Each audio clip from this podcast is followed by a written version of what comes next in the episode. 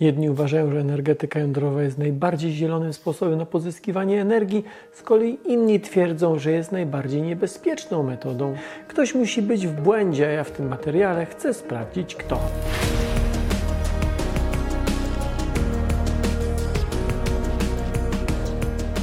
O energetyce jądrowej, o reaktorach jądrowych zrobiłem już kilka materiałów, ale temat jest bardzo szeroki, więc tym razem postanowiłem podejść do niego nieco nietypowo. W tym odcinku nie będę wiele mówił o tym, co zachodzi we wnętrzu reaktora, ale porównam różne sposoby pozyskiwania energii. Ludzkość zużywa coraz więcej energii i ten trend raczej się nie zmieni. I może wcale nie musi, o ile będziemy produkowali energię w sposób, który ma możliwie najmniejszy wpływ na środowisko naturalne. No i tu dochodzimy do clou tego tematu. Który ze znanych nam sposobów jest najbardziej zielony? Zielona energia to energia odnawialna. Tak mówi się i tak ona się kojarzy. A może zielona to ta, która najmniej obciąża środowisko. Pochodzę i mieszkam na Śląsku, więc na własne oczy widzę skutki wydobycia, przerabiania i wykorzystania węgla. I nie mam wątpliwości, że spalanie paliw kopalnych jest bardzo obciążające dla środowiska naturalnego i ma ogromny wpływ na zdrowie i życie ludzi. A co z innymi źródłami? Zacznę może od tego, że nie ma idealnego źródła energii. Nieodnawialne źródła konwencjonalne, takie jak ropa, węgiel czy gaz, potrafimy wykorzystywać i uzyskiwać z nich energię względnie tanio, e, wydajnie, a energia ze spalania węgla to w tej chwili fundament energetyki w Polsce. Ale tutaj pojawiają się pierwsze problemy. Jak liczyć koszty? Prąd z energetyki konwencjonalnej nie są wliczone ogromne szkody środowiskowe. Te są pokrywane z budżetu państwa, czyli z naszych kieszeni. Gdy przeliczymy wszystko razem, okazuje się, że tania energia z węgla to bzdura, a to nie jedyny parametr. Innym jest chociażby ilość emitowanego w całym procesie dwutlenku węgla.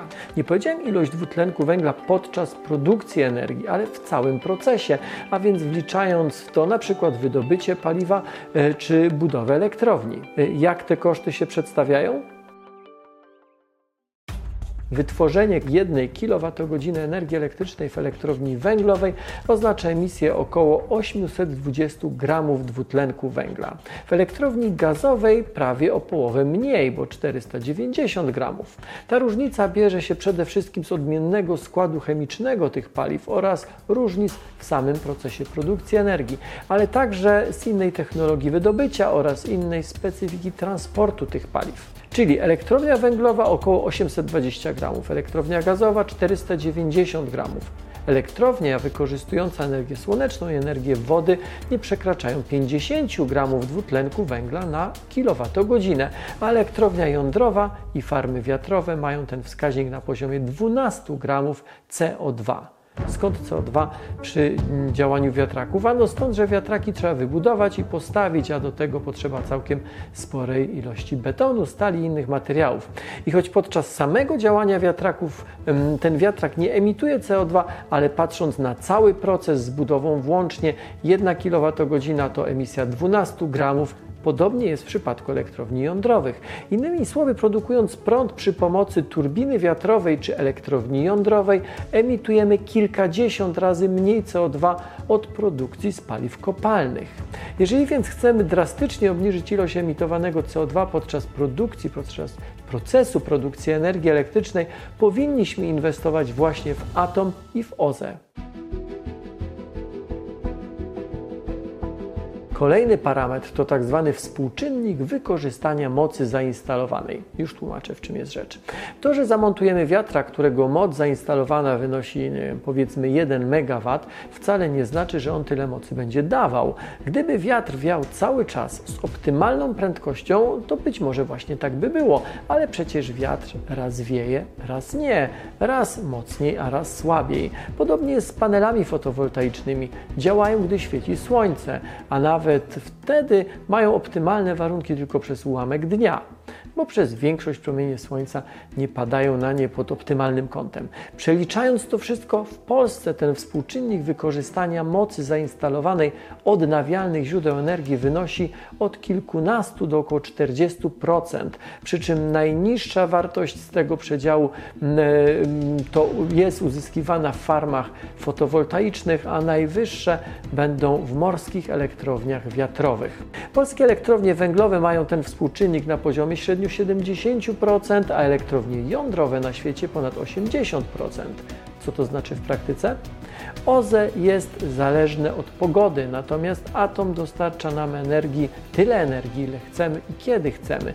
Ponadto instalacja i infrastruktura jest wykorzystywana niemal przez cały czas działania, podczas gdy w przypadku OZE tylko przez część tego czasu. To z kolei ma związek z kolejnym parametrem. Instalacja OZE zajmuje jak na ilość produkowanej z nich energii bardzo dużo miejsca. I tu kolejne porównanie. Atom oszczędza przyrodę. Wyprodukowanie 1000 kWh w elektrowni jądrowej wymaga 0,3 metra kwadratowego zajętej przez instalację powierzchni gruntu. Wlicza się w to nie tylko samą elektrownię, ale również teren potrzebny do wydobycia uranu oraz surowców niezbędnych do jej budowy.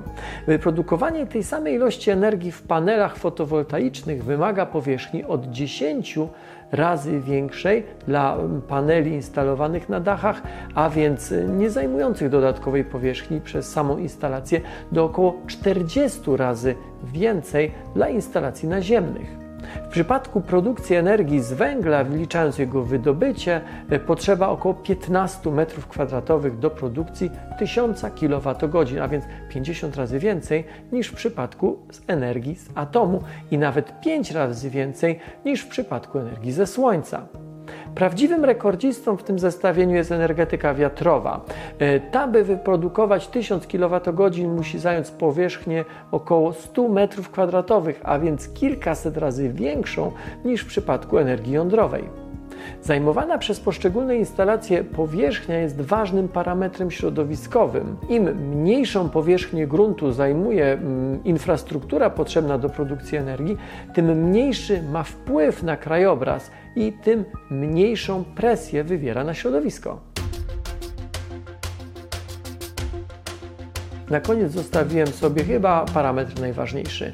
Bezpieczeństwo liczone statystycznie jako współczynnik śmiertelności dla różnych źródeł energii. W skrócie, jak duży wpływ na śmiertelność populacji ma produkcja jednostki energii z różnych źródeł?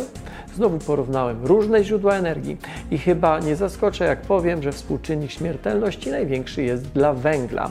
Wyprodukowanie jednej terawatogodziny przez spalanie węgla brunatnego oznacza średnio ponad 32 zgony, głównie przez zanieczyszczenie powietrza. Dla węgla kamiennego współczynnik ten wynosi nieco poniżej 25 zgonów. W przypadku produkcji prądu z gazu mamy niecałe 3 ofiary na terawatogodzinę, czyli około 10 razy mniej niż w przypadku węgla. Co ciekawe, uważana za zieloną biomasa, współczynnik śmiertelności ma dużo wyższy niż tradycyjny gaz. E, I na koniec trzy najbezpieczniejsze źródła, które w zasadzie mają współczynnik śmiertelności na podobnym, prawie że identycznym i bardzo niskim poziomie, czyli wiatr, słońce i atom. Produkcja jednej terawatogodziny w ich przypadku oznacza około 300 zgonu, czyli o 1000 razy mniej niż w przypadku węgla i o 100 razy mniej niż w przypadku gazu. Ten odcinek zacząłem od pytania, które źródło powinno być uważane za zielone. E, czy te źródła, które są odnawialne, czy te, które mają najmniejszy wpływ na środowisko naturalne? W tym oczywiście na nas, jako na element środowiska naturalnego. W Polsce od lat rośnie odsetek osób popierających budowę elektrowni jądrowej i dzisiaj wynosi on niemal 75% pytanych osób. Kiedy reaktory w końcu powstaną? Trudno powiedzieć, ale dzisiaj plan to uruchomienie pierwszego w roku 2033, a cały polski program energetyki jądrowej to kilka bloków jądrowych o łącznej mocy od 6 do 9 gigawatów. Na kanale Nauka to Lubię znajdziecie kilka filmów o reaktorach, e, linki do nich, ale także linki do źródeł, na których oparłem ten odcinek znajdziecie w opisie. Zapraszam też na stronę internetową naukatolubię.pl